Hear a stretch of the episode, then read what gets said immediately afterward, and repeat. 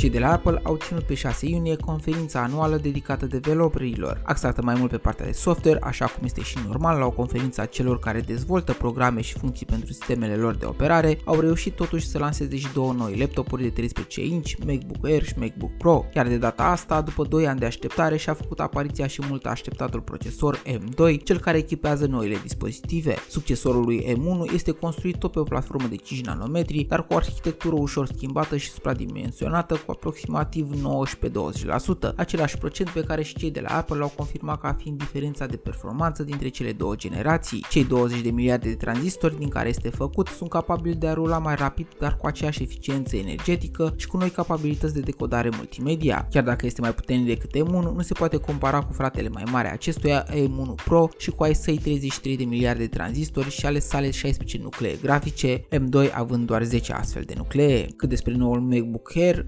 acesta și-a schimbat părul, dar năravul ba, iar asta într-un sens pozitiv, adoptând noul design al fraților puțin mai mari și a păstrat totuși caracteristicile de cel mai subțire și ușor laptop din gama celor de la Apple. Pe lângă procesor, a primit un upgrade și pe partea de ecran, primind unul de tip Liquid Retina cu un miliard de culori și ușor mai luminos față de precedentul. Acum și MacBook Air are ecran acompaniat de noul notch, datorită echipării lui cu un webcam intrat acum în lumea normală cu rezoluție de Full HD. Viața bateriei a rămas la fel de bună, aproape 19 ore de funcționare fără să-l bagi în priză, fiind caracteristica stelară marca seriei Air. Prețul pe de altă parte a avut de suferit, Apple hotărând să păstreze și varianta cu M1 în linia de comercializare, nemicșorându-i în schimb valoarea, făcând astfel noua apariție să fie mai scumpă. Bogdamen sunt, iar noul MacBook Air a primit o porție bună de aer proaspăt, mai ales că este primul dispozitiv Apple cu noul M2. Mulțumesc că ai fost alături de mine și rămâi în continuare pe Radio Terra. Pe curând!